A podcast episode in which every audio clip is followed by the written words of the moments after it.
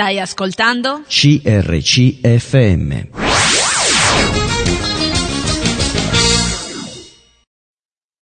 Una buona giornata a tutti, come sono solita dire, un buon martedì, grazie di essere con noi a Bibbia e dintorni. Oggi ritorneremo a parlare di un argomento che non trattiamo da parecchio tempo, quindi vorrei fare un, un rapido riassunto di quello che abbiamo detto finora e stiamo parlando naturalmente della storia così del popolo di Israele. Siamo partiti dalla storia antica, diciamo, da Abramo, abbiamo detto che da lui nasce Isacco e poi Esau e Giacobbe, da Giacobbe dodici figli che sono i capostipiti delle dodici tribù. Eh, diciamo che il più importante fu Giuseppe che divenuto poi viceré d'Egitto salverà la sua famiglia dalla carestia. Per 400 anni eh, gli ebrei resteranno in Egitto, prima liberi, poi schiavi, finché nascerà Mosè che fu detto il salvatore insomma, del, del, suo popolo. I 600.000 ebrei usciti dall'Egitto vagheranno nel deserto per 40 anni finché eh, sarà una generazione del tutto nuova e libera ad entrare nella terra promessa sotto la guida di Giosuè. A Giosuè seguirono i giudici Gedeone, Sansone, Debora e Samuele, l'ultimo dei giudici, fu lui poi a ungere re Saul.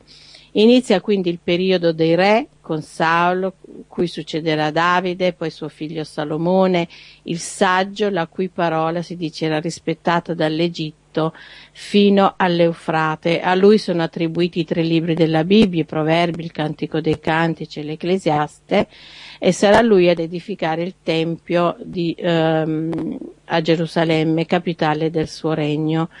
Dopo la sua morte gli succede il figlio Roboamo, ma il regno si divide in due, il regno del nord, il regno di Israele, in cui eh, dieci tribù sostengono Geroboamo, e a sud il regno di Giuda, con le tribù di Giuda e Beniamino fedeli a Roboamo.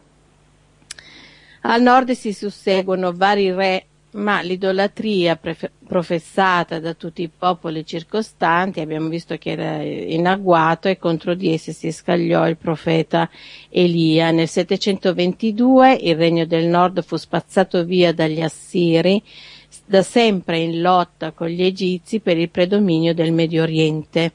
Questi deportarono tutti gli ebrei e non si seppe più nulla di quelle dieci tribù.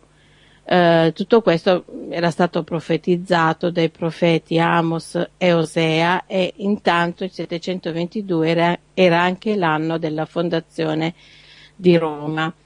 Anche il regno del sud, la Giudea governata da sempre da re discendenti della casa di Davide, era oggetto delle mire espansionistiche degli assiri, ma gli ebrei erano riusciti ad evitare il peggio, sostenuti anche dalla predicazione dei profeti Michea, Isaia e Geremia. Con il crollo improvviso dell'impero assiro, però, prenderà il sopravvento quello babilonese e il re Nabucodonosor pone l'assedio a Gerusalemme e dopo nove mesi di stenti eh, nell'anno 586 la capitale è rasa al suolo, il tempio saccheggiato e distrutto e tutti gli ebrei portati, deportati a Babilonia. Quindi abbiamo il periodo della cattività babilonese eh, che però ehm, finirà quando Ciro, il re di Persia, conquistata nel 516 Babilonia, permetterà poi agli ebrei di ritornare in patria. A Gerusalemme sarà ricostruito il secondo tempio. Nel 332 Alessandro Magno eh, conquista la Persia, si impadronisce anche della Giudea e lascia però i popoli conquistati liberi di continuare ciascuno le proprie usanze, però si diffonde la pericolosa tendenza all'ellenizzazione che si traduce proprio in una sconfinata ammirazione per tutto ciò che è greco. Viene abbandonata persino l'antica lingua dei padri e la Bibbia viene tradotta in greco è detta dei 70 perché tanti erano gli anziani che si dedicarono a questo immenso eh, lavoro. Uno dei successori di Alessandro Magno, il re Antioco, Antioco IV Epifane, invece proibisce poi il culto, la circoncisione il sabato e arriva persino a profanare il tempio sacro tanto da dedicarlo eh, a Zeus olimpico sacrificando animali impuri. Questo suscita un po' l'immediata rivolta degli ebrei capeggiati dal sacerdote Mattathias Moneo e dei suoi figli, eh, uno particolarmente valoroso fu Giuda, detto il Maccabeo, e il soprannome passò quindi anche a tutti gli altri. Grazie alla vittoria dei fratelli Maccabei, mh, mm, il Tempio verrà riconsacrato, diciamo, il 25 del mese di dicembre. Poi siamo passati a parlare dell'occupazione romana. Roma, che inizialmente aveva appoggiato la ribellione maccabea contro la Siria, guarda un po' con sospetto l'espandersi della Giudea durante il regno di Alessandro Ianneo e alla morte di quest'ultimo, il suo primo ministro Antipatro, preferì porsi sotto la protezione di Roma stipulando un accordo con il generale romano Pompeo nel 63 a.C. Nel 37 Roma nominerà re il figlio di Antipatro che passerà alla storia con il nome di Erode il Grande e il suo regno durerà sino all'anno quarto prima della nascita di Gesù. Poi abbiamo visto anche quali furono le correnti mistiche al tempo, uh, sì, al tempo di Gesù. C'erano i Sadducei, nobili, ricchi, proprietari, alti sacerdoti, i farisei, studiosi che erano sostenuti dal popolo e anche gli zeloti che erano veri guerriglieri contrari al dominio romano che combatterono sino uh, all'ultimo. C'erano infine altre sette come quelle della Nuova Alleanza, i monici di Qumran, tu, mo, tutti i movimenti, insomma, pervasi da uno spirito apocalittico da fine del mondo e di attesa del Messia. È proprio in questo clima di insofferenza verso il dominio romano, di attesa di eventi apocalittici e messianici che nasce Gesù di Nazareth. Abbiamo parlato dei governatori romani in Palestina, dei doveri del governatore, abbiamo parlato di come era composto e come funzionava l'esercito romano e abbiamo detto che il governatore di una provincia romana non aveva solo il compito di mantenere l'ordine, ma aveva soprattutto il compito di far pagare le tasse. Ecco, qui ci eravamo fermati in tutte le trasmissioni che abbiamo fatto su questo argomento, oggi ricominciamo a trattarlo e lo faremo sempre con la nostra ospite, la dottoressa Deborah Doring, lei è laureata in farmacia presso l'Università di Sassari Uh, è stata anche docente di principi di igiene, ma soprattutto per quanto riguarda la nostra trasmissione ha approfondito e studiato l'archeologia biblica e proprio per questo ci siamo rivolti a lei per farci aiutare. Deborah, buongiorno. Buongiorno. Mi scuso con te per averti fatto aspettare un po' di tempo, ma forse era necessario questo, era necessario questo riassunto. Certo, era necessario per inquadrare meglio l'argomento. Ecco, allora abbiamo detto che eh, oggi parleremo di tasse e di altro. Ecco, mh, mm, raccontaci un po'. Sì, come hai detto tu, il governatore di una provincia romana non aveva solo il compito di mantenere l'ordine e garantire la giustizia, ma anche quello di far pagare le tasse e, e Davide Valente nel suo libro Archeologia e Bibbia Nuovo Testamento riporta che gli ebrei versavano tre tipi di tasse a Roma. Una riguardava i redditi siccome la maggior parte delle persone erano degli agricoltori, quindi era basata sull'entità del raccolto. Un'altra invece riguardava mh, le persone fisiche, cioè eh, ciascun individuo che faceva parte dell'impero romano, uomo, donna e anche gli schiavi, dovevano versare ogni anno un denaro romano, era la cosiddetta tributum capitis. Mm. E queste tasse venivano riscosse da dei funzionari statali che eh, erano alle dirette dipendenze del governatore. Mm.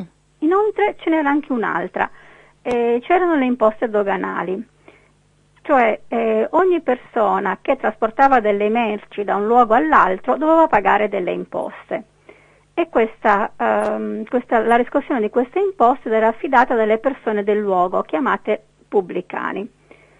Il sistema doganale funzionava un po' come un appalto. Alcune persone benestanti facevano la loro offerta a Roma e dichiaravano quanto sarebbero stati disposti a riscuotere in quel particolare territorio nel corso di un anno. Quello che vinceva l'appalto, quello che in pratica offriva di più, mm. eh, era, ah, veniva, gli veniva affidato l'incarico e doveva versare immediatamente a Roma tutta la quota che aveva eh, preventivato mm. di tasca sua. Poi nel corso dell'anno doveva lui recuperare con, appunto facendo pagare le tasse, eh, quello che aveva anticipato. Certo. Chiaramente eh, il suo obiettivo era quello di eh, riscuotere non la somma che aveva versato, ma ah, di più. più. Certo, di guadagnarci, insomma. Esatto. E quindi, eh, secondo alcuni, per esempio, si è visto che eh, il recupero poteva essere anche molto consistente, anche fino al 45% di quello che avevano versato in mm. più. Il, queste, diciamo, queste, famiglie benestanti, come ho già detto prima, eh, affidavano il, a persone del luogo eh, la riscossione di queste tasse ed erano i cosiddetti pubblicani. Loro erano loro che stabilivano quanto doveva essere la tassa per ogni merce, qual era il valore della merce. In media si è visto che eh, la tassa doveva essere intorno al 2-5% eh, del valore della merce, ma non esistevano delle tabelle uguali per tutti, era il mm. pubblicano stesso che le stabiliva sul posto di dogana. E, chiaramente A seconda di chi si trovava davanti, probabilmente. E, e, anche se lui desiderava guadagnare più possibile, mm. quindi attribuiva un, magari un valore superiore alla merce rispetto a quello effettivo. Mm. Tutto questo chiaramente creava dei malcontenti, era ovvio eh, in mezzo alla popolazione che consideravano la situazione un ladrocinio autorizzato. Eh, certo.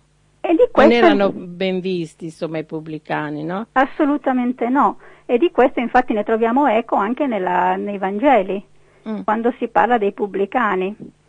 E, nei Vangeli, per esempio, ne troviamo citati due, col nome proprio Levi, che uh-huh. verrà ricordato anche come Matteo, che poi diventerà uno dei dodici discepoli ed era un pubblicano che svolgeva la propria eh, professione a Capernaum, e anche Zaccheo, che era mm. un altro pubblicano e che viveva a Gerico. E Gerico era un importante luogo di frontiera, perché quello che non ho detto è che queste tasse, queste dogane si trovavano nei porti, eh, sui luoghi di frontiera e siccome uh-huh. la Palestina era divisa in tante regioni, Giudea, Perea, Traconitide, eccetera, eccetera, Galilea, eh, Galilea e così via, quindi i posti di frontiera potevano essere tanti. E, certo. e quindi il eh, Zaccheo si trovava, abitava a, a, Gerico e Gerico era un posto di frontiera tra la Giudea e la Perea.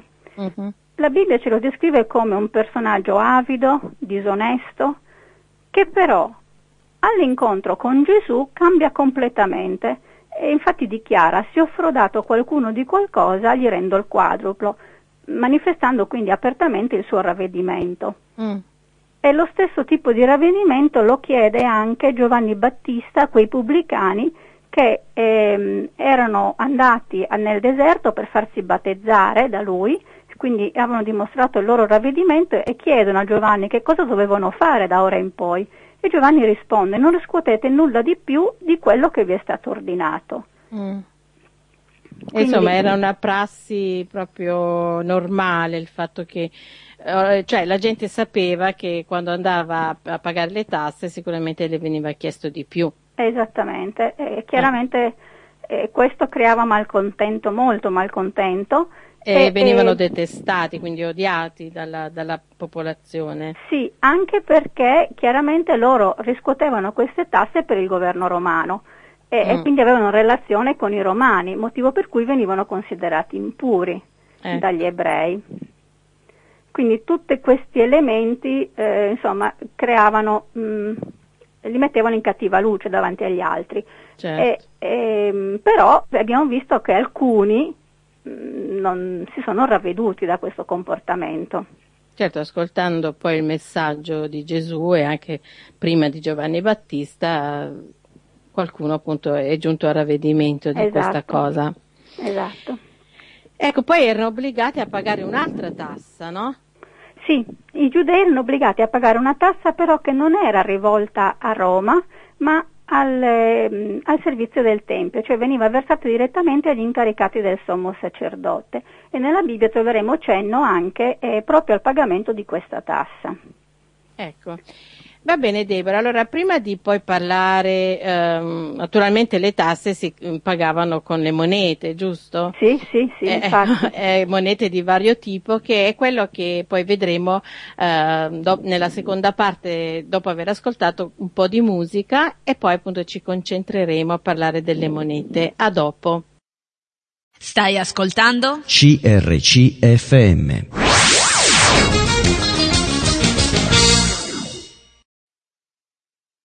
Allora, eccoci pronti a parlare di, di soldi, sembra strano, però parleremo mh, delle monete usate eh, insomma nel primo secolo, eh, dopo, cioè nel secolo primo quando mh, c'era Gesù eh, in Palestina e lo stiamo facendo sempre con la nostra ospite Deborah Doring. Deborah, abbiamo parlato di tasse, però le tasse si pagano con i soldi.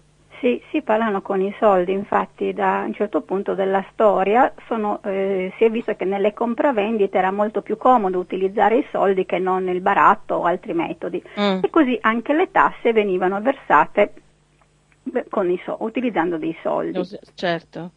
Cosa... E, scusa, questi soldi potevano essere d'oro, d'argento, sì. di bronzo e anche di rame forse. Sì, sì, il materiale era differente, infatti rispetto ad oggi che noi siamo abituati eh, a dare valore alla moneta o alla banconota, nel nostro mm. caso in base a quello che è rappresentato sulla banconota, una banconota a 5 euro vale 5 euro e certo. così via, all'epoca invece non era così. Il denaro oh, cambiava, la moneta eh, cambiava il suo valore a seconda del materiale di cui era stata coniata, e, e importantissimo era anche il peso, per cui uh-huh. una moneta d'oro aveva un peso ben preciso, quindi quando veniva coniata veniva pesata con molta cura, proprio per eh, attribuirle un peso esatto e, e, questo era il valore eh, per tutte le monete eh, d'oro, per esempio, o per tutte le monete d'argento e così via. Chiaramente a seconda del materiale che veniva utilizzato anche il valore della moneta eh, diminuiva, aumentava o diminuiva, insomma, l'oro uh-huh. valeva di più rispetto a una moneta di bronzo. Certo. E la moneta ufficiale imperiale? C'erano la... diversi, insomma tipi sì, di valute, no? Sì, all'epoca di Gesù e dei discepoli una cosa singolare che mi ha proprio stupito perché non, non è una consuetudine, all'interno della Palestina circolavano contemporaneamente tre diversi tipi di valute. La moneta ufficiale imperiale che era quella romana, poi circolava anche quella precedente, ehm, quella pro- considerata provinciale che era il mm. conio greco, coniata da Antiochia e a Tiro, e infine anche quella ebraica che forse probabilmente veniva coniata a Cesarea. Mm. E tutti circolavano contemporaneamente, come se in Italia circolasse l'euro, il dollaro, la moneta che ne so, indiana. È complicato. Eh sì, abbastanza, però per mm. loro era una consuetudine. Mm. E, ehm, però eh, diciamo così che all'interno del Tempio di Gerusalemme, siccome sembra che la valuta fosse accettata fosse solo quella giudaica, per cui coloro che eh, andavano al Tempio per esempio dovevano comprare degli animali per offrire il sacrificio, dovevano oh, pagarli solo con la valuta giudaica mm-hmm. e, e, magari questi pellegrini venivano da varie parti e avevano altre valute, esistevano quindi dei cambiavalute. Che, eh, eh, erano... nel tempio non potevano entrare diciamo, mm, eh, monete romane o greche perché rappresentavano anche eh, dei, no? Falsi dei oppure eh, che ne so. E anche non venivano, diciamo così, probabilmente eh, apprezzate perché erano coni eh, dei, degli, dei, dominatori e così via. Certo. Quindi i motivi probabilmente erano svariati per cui mm. non venivano accettati. E, ehm, e, quindi cosa succedeva? Che all'interno del tempio, più esattamente sotto i portici, eh, si trovavano i cosiddetti cambiavalute anche mm. di questo sarà, c'è un breve cenno no, nei Vangeli dell'incontro mm-hmm. con Gesù. E cosa facevano questi cambiavaluti? Cambiavano la valuta, mh, convertivano insomma il, den- le, il denaro da una valuta all'altra. Ma non facevano solo questo, loro erano anche eh, disponibili a prestare dei soldi nel caso in cui eh, dei commercianti oppure dei contadini in difficoltà ne avessero bisogno. Quindi svolgevano il doppio compito, diciamo, doppio uh-huh. incarico. E, in effetti il tavolo su cui questo denaro veniva scambiato si chiamava proprio banca, quindi insomma come se fossero eh, i primordi delle banche, ecco. Certo, cioè non è cambiato molto da allora. Solo che era tutto molto più in piccolo, ecco. Ecco, sì. E, ehm, e quindi eh, questo era ciò che succedeva all'interno del Tempio. Ma ci sono degli, dei reperti che ci fanno vedere queste monete come sono? Sì, sono, uh, gli archeologi ne trovano tantissime di queste monete. Uh-huh e, e perché chiaramente eh, le persone li avevano al momento in cui eh, si trovavano in un mercato oppure mh, un, si trovavano un, anche a casa propria, magari le mm. avevano eh, messe da qualche parte e le avevano nascoste bene per, eh, per utilizzare al momento opportuno, però mm. magari poi è successo qualcosa, un terremoto, un incendio, non so, qualcosa e per cui li hanno dovuti abbandonare. Allora mm. gli archeologi ne trovano tanti eh, durante gli scavi e per loro sono essenziali perché eh, ogni moneta, da ogni moneta osservandola si può risalire all'epoca in cui è stata coniata. Certo. E di conseguenza sapere in quale momento quel luogo, quella bottega, quella casa, quel territorio è stato abitato e da chi. Mm. nel passato avevamo anche detto che questo ruolo veniva svolto dalla ceramica, dal vasellame che veniva recuperato sì. dagli archeologi, proprio perché a seconda del tipo di cottura, di, eh, di composizione, pinti, forme e così via, gli archeologi potevano risalire all'epoca in cui erano state eh, costruite, eh, insomma fatte e utilizzate. Certo. Così adesso due, eh, diciamo, questi due elementi si sommano e aiutano gli archeologi nella datazione delle, dei vari scavi. Cioè si può risalire esattamente o sì. quasi insomma al periodo? Sì. Eh, sì. Eh, per esempio quando oh, sono stati fatti gli scavi nel centro di Qumran sul Mar Morto dove risiedevano gli Esseni di cui tu hai parlato, hai mm. fatto accenno nella, nel riassunto, eh, lì sono state trovate delle monete ebraiche ma coniate solo fino al 68 d.C., che coincide eh. col terzo anno della rivolta degli ebrei contro i romani. Ma la rivolta è durata 5 anni, dal 66 al 70, uh-huh. quindi ehm, per due anni non, sono, non, si sono trovate più monete del 69 monete. e del 70. Cosa fa pensare? Che quel luogo non sia più stato abitato dagli Esseni nel 69 e nel 70 Mm. E in effetti si è visto che gli edifici eh, sono stati bruciati, quindi è venuto qualcosa che ha creato un cambiamento. E, e, e sono state trovate altri tipi di monete, ma in una parte del, eh, degli edifici, che erano stati riadattati in base alle, um, alle esigenze dei nuovi inquilini. E queste mm. mon- nuove monete erano romane coniate tra il 65 e il 73, quindi dal ritrovamento delle monete, dal mm. ritrovamento anche chiaramente di altri, eh, altri, elementi, si è giunti alla conclusione che quei luoghi erano prima abitati dagli Esseni e poi dai soldati romani. romani. Certo, eh, sono delle cose abbastanza precise, sì. da dove insomma non si può fuggire, sfuggire. Ecco, allora parliamo eh, proprio di queste monete, no? quelle che avevano maggior valore, minor valore, come venivano utilizzate. Sì, iniziamo appunto dalle monete romane.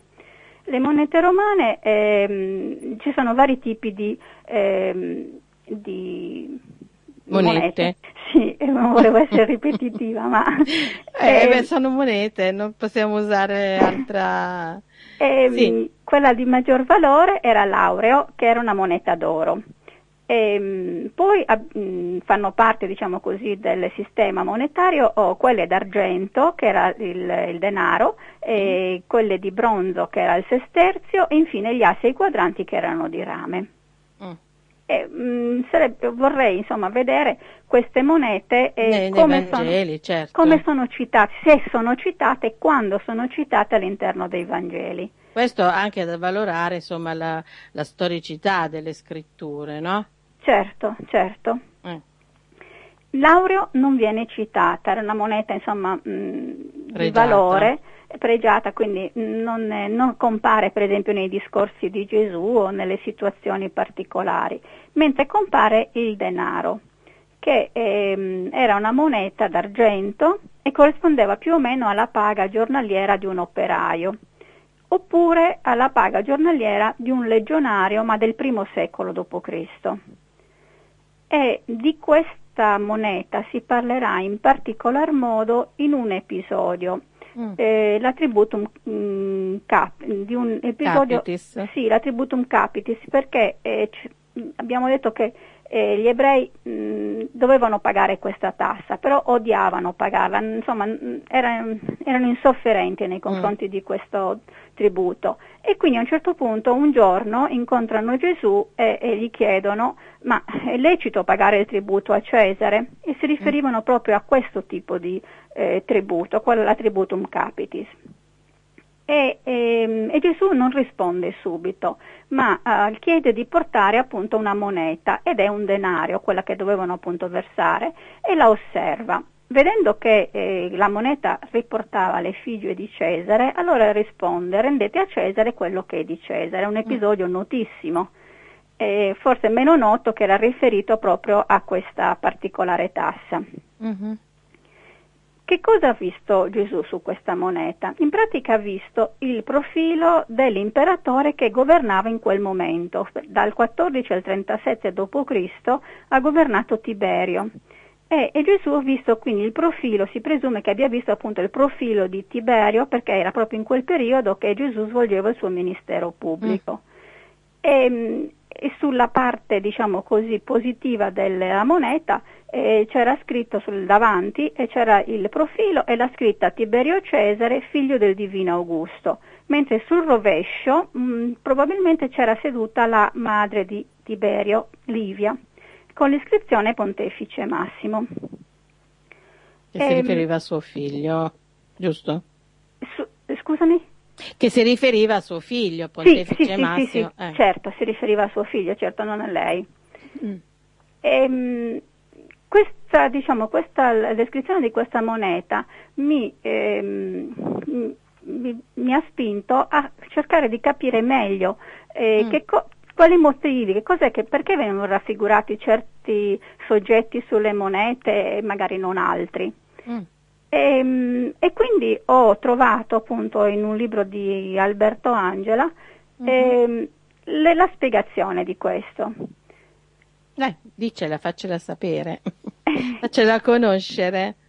Su, uh, normalmente sulle monete eh, venivano, oh, fungevano un po' da, da, pubblicità, cioè non venivano utilizzati soltanto come strumento economico, ma anche come strumento di propaganda da parte dell'imperatore. Quindi eh, sulla parte, diciamo, mm, sul davanti c'era sempre raffigurato il profilo dell'imperatore che in quel momento stava regnando, mentre sulla parte, sul rovescio veniva indicato un, un obiettivo che mm. veniva raggiunto.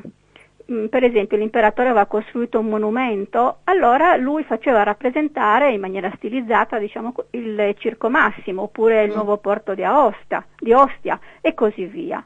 E, e, mm, oppure ave, l'imperatore aveva avuto una vittoria militare estremamente importante e degna di nota, allora faceva raffigurare sul rovescio della moneta la nazione che era stata sconfitta. Bene. E questo era proprio quello che era successo anche con i giudei, quando nel 70 d.C. Gerusalemme fu distrutta e i giudei furono sconfitti. Allora nel 71 d.C. i romani celebrarono questa vittoria con l'emissione di nuove monete. E, e sul rovescio, diciamo così, della moneta c'era riportato una donna che rappresentava la Giudea, questa era seduta sotto una palma e controllata da un soldato romano e tutto attorno c'era la scritta Giudea Capta, in modo che chi vedesse quella moneta sapesse esattamente a cosa si riferiva. E in questo modo tutto l'impero, nell'arco di pochi anni, venne a sapere che eh, la Giudea era stata conquistata. Certo. Eh, insomma, eh, era sicuramente non, uh, insomma, non era piaciuta affatto poi ai giudei insomma, questa, questa moneta. Eh, no, penso proprio di no, anche perché Eh. sono stati anche deportati. Eh, infatti, infatti. Quindi Sì. non era. Va bene, dai, questa curiosità è molto interessante. E ritorniamo un po' alle monete che Romane. circolavano. Sì. Allora, eh, tu puoi, forse ci puoi anche raccontare qualche altro episodio per quanto riguarda i denari. Sì, il denaro noi lo troviamo citato in più occasioni nel Nuovo Testamento. Per esempio lo troviamo anche ehm, utilizzato nella parabola del buon samaritano. Mm. Quando il, il samaritano, una volta che ha, ha raccolto diciamo, l'uomo ferito e l'ha portato all'albergatore per, ehm, in modo tale che lui potesse prendersi cura di questa persona, e per poter coprire le spese, nel frattempo che lui eh, si allontanava, diede al, ehm, all'albergatore due denari, Due denari. quindi in pratica lo stipendio di due eh, giornate lavorative erano, Ecco. corrispondevano. E poi troviamo ancora in un'altra parabola dei lavoratori, no? Dalle Diverse, ore. Sì, perché eh, Gesù usava sempre, quando faceva, eh, descriveva le parabole, usava sempre degli avvenimenti che erano tratti dalla vita locale. Siccome Certo. abbiamo detto che eh, un denaro corrispondeva pressappoco alla paga giornaliera di un operaio, quindi Mhm. anche in questa parabola eh, vediamo che questo padrone della vigna ehm, si accorda con, i suoi, con questi lavoratori per un denaro al giorno e quindi ricompare nuovamente questo elemento, il denaro. Il denaro, questa moneta. Va bene, ci fermiamo ancora una volta, ascoltiamo sempre ancora un po' di musica e poi riprendiamo. Stai ascoltando? CRCFM.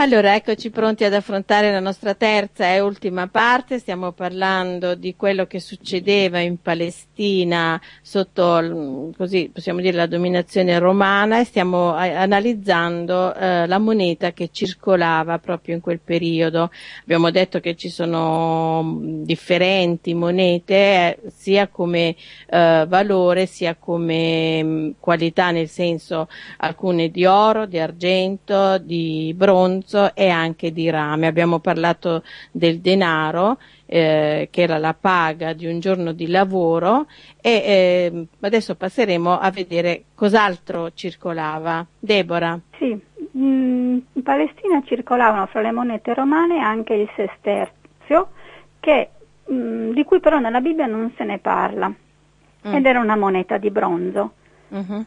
mentre eh, si troverà cenno dell'asse. Ecco. L'asse era una moneta di rame e forse mh, sembra strano che appunto si parli di questa moneta, ma in effetti, perché io non, non la troviamo scritta come asse, ecco, Mm. non la ritroviamo così, ma la troviamo tradotta con soldo. E di Mm. questo si parlerà nei Vangeli.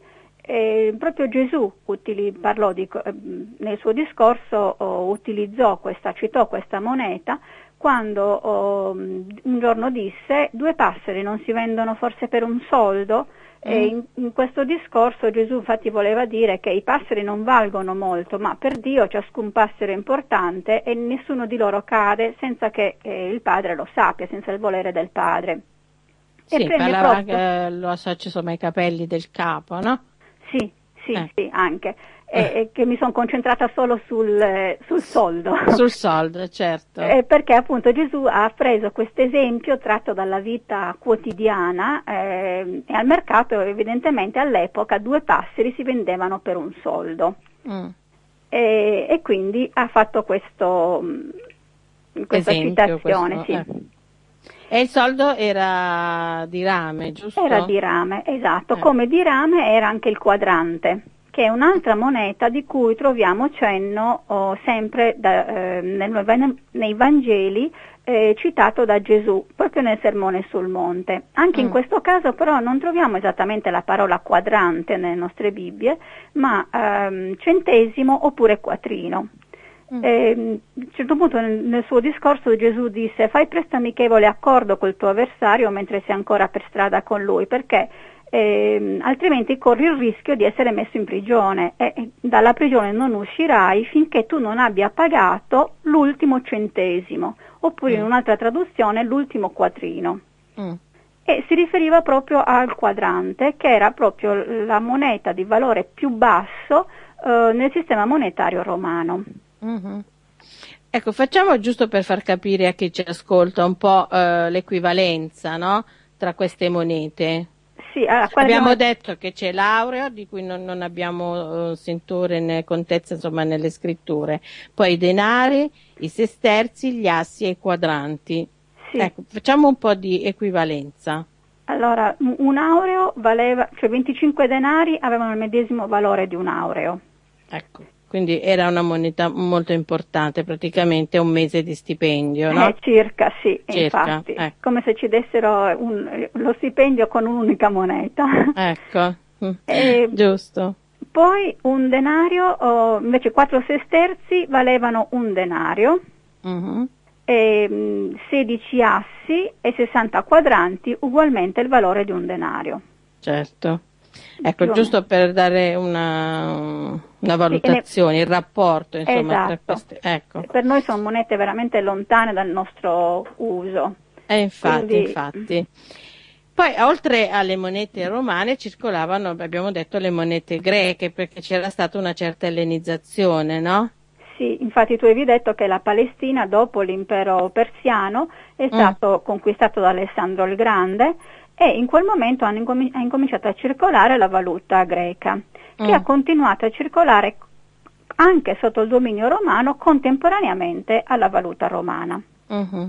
E fra le monete greche ricordiamo la dramma, la didramma, eh, lo statereo tetadramma che erano tutte monete d'argento. Mm. E poi citiamo anche la mina e il talento, ma spiegheremo meglio in seguito che cosa, è, cosa sono mm. esattamente. Ecco, della dramma troviamo un chiaro episodio no? nelle scritture. Sì, viene citata da Gesù nella parabola della dramma perduta in cui si parla di una signora che eh, a un certo punto si accorge di aver perso una dramma e allora è molto preoccupata e incomincia a scopare per tutta la casa per cercare di ritrovarla. E come mai era così preoccupata? Mm, perché sembra che fosse usanza che al matrimonio la sposa legasse al copricapo un cerchietto di monete e queste facevano parte della dote e inoltre diventarono anche un simbolo, un po' come per noi potrebbe essere oggi l'anello nuziale. Mm-hmm. Quindi chiaramente questa signora, non trovandosi più la dramma, eh, era mh, mm, insomma preoccupata, preoccupata certo. e a tutti i costi voleva ritrovarla. Eh. Poi eh, del valore doppio rispetto alla dramma abbiamo la didramma.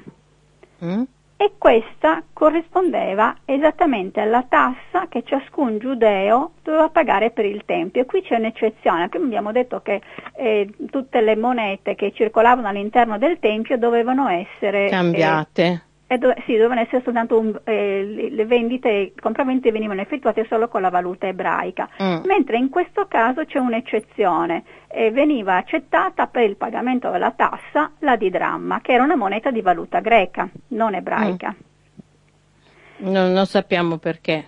No, non lo ecco, so. Non lo sappiamo. Ho solo scoperto appunto che c'era questa eccezione. Ok. Nel Vangelo di Matteo oh, troveremo citata la didramma in un particolare episodio quando eh, coloro che riscuotevano oh, diciamo così, eh, le didramme ad opera del, eh, dei sacerdoti erano a Capernaum, videro Pietro e gli si avvicinarono e gli chiesero ma il vostro maestro non paga le didramme? Mm. E, e, e, Gesù, e sappiamo che Pietro è entrato in casa, mh, mm, non ha fatto in tempo neanche a chiedere niente a Gesù, che Gesù gli ha detto vai, eh, pesca un pesce e nella bocca di questo pesce tu troverai uno statere. Ecco. Lo statere è una moneta sempre d'argento che fa parte della, uh, del sistema monetario greco, ma ha il doppio valore rispetto alla didramma, cioè erano necessarie due, due didramme per avere il medesimo valore dello statere. Mm. E così Pietro ha potuto pagare la tassa sia per sé che per Gesù. Ah, ho capito.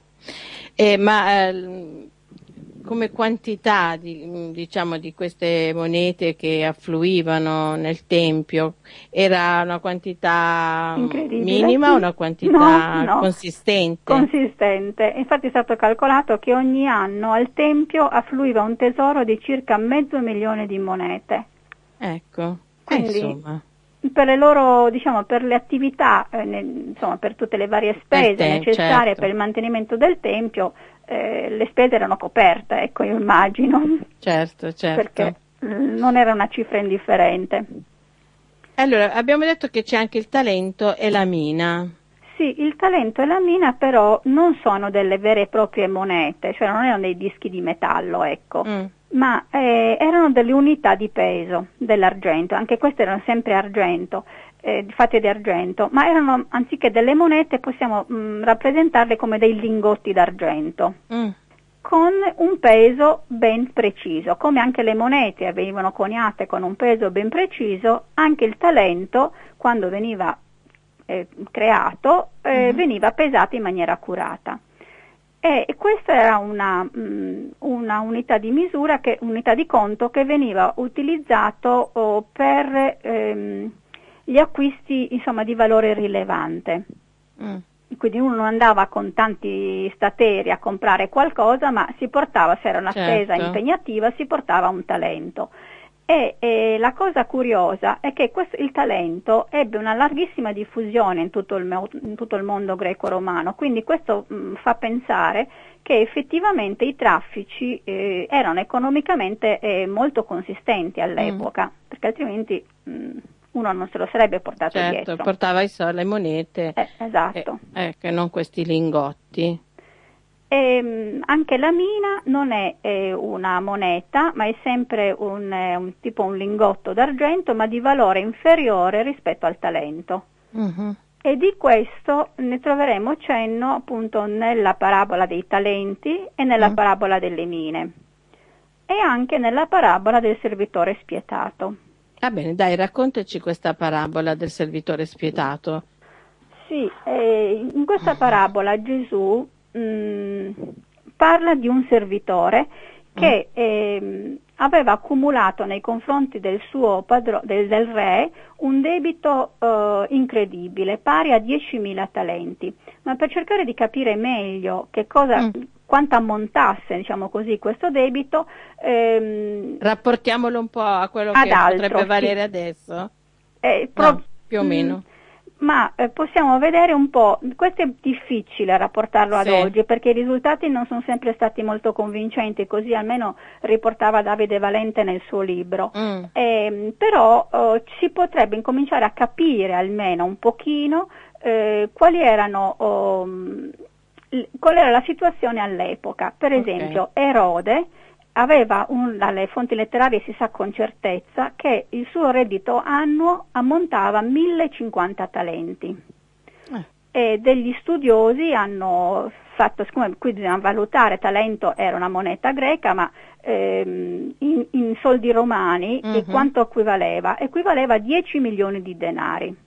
Prima abbiamo detto che un agricoltore eh, palestinese guadagnava un denaro al giorno, quindi se riusciva a lavorare nell'arco dell'anno 150 o 300 giorni, il suo reddito annuo sarà stato di 150 o 300 denari. Mm. E, e, chiaramente 10 milioni di denari, che era appunto il reddito annuo di Erode, era impossibile per lui da, eh, da accumulare, da guadagnare eh. in tutta la sua vita lavorativa. Eh.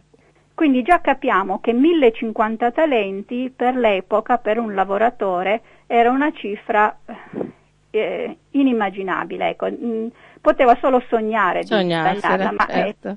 realizzarla non poteva mai. Allora, ritornando al parabola del servitore spietato, vediamo che questo aveva accumulato un debito di 10.000 talenti. Mm. Quindi è, è, una cifra enorme. impossibile, enorme, veramente eh, non so come potesse questo servitore pensare minimamente di voler estinguere questo debito. Mm. Perché eh, era esorbitante. Ora forse è un po' più chiaro paragonandola con lo stipendio di un eh, agricoltore dell'epoca. Eh. che erano poi quelli che ascoltavano i messaggi di Gesù. Mm-hmm. E, e, questo perché Gesù fa questo esempio? Perché vuole far capire che ciascun, tutti noi siamo un po' nelle, nei panni del servitore spietato, perché mm. tutti noi abbiamo accumulato un tale debito nei confronti di Dio che con le nostre forze non riusciremo mai a, a ripagarlo certo. con i nostri sforzi. Certamente. Eh, insomma, eh, la differenza è, è, proprio abissale, no? Sì. Tra queste, queste due ricompense. E, va bene, allora uh, ci rimane da dire, uh, abbiamo ancora un, non so se riusciremo a parlare delle monete ebraiche, forse accenniamo soltanto a quello che circolava e poi, forse poi lo riprendiamo uh, okay. la prossima volta. Ci rimane sì. un minuto, ecco, da... Sì. sì. Tra le monete ebraiche eh, possiamo citare il ciclo e il lepton. Il ciclo era una moneta d'argento, il lepton invece era una moneta di bronzo. Mm. E di entrambi eh, troviamo citazioni nelle, nei Vangeli. Mm. Il ciclo a proposito, diciamo, di Giuda e del suo tradimento. Sì, esatto, perché infatti eh, troviamo scritto che Giuda Iscariota andò dai capi dei sacerdoti e chiese loro mh, mm, che cosa erano disposti a dargli mm. se avesse consegnato Gesù ed mm. essi gli fissarono il pagamento di 30 sicli d'argento. E invece il lepton lo troviamo in relazione alla, all'offerta della vedova che aveva messo in, due, due lepton o spiccioli nella, nella cassa, cassa delle offerte delle offerte. Ecco, ci fermiamo qui, magari lo esamineremo meglio insomma la prossima volta. Io ti ringrazio di essere stata anche oggi con noi dopo un po' di tempo. Prego, ti saluto. a voi. Anch'io saluto tutti gli ascoltatori. Ecco, quindi ci risentiremo a breve e intanto agli ascoltatori invece do l'appuntamento a martedì prossimo. Grazie di essere stati con noi e una buona giornata.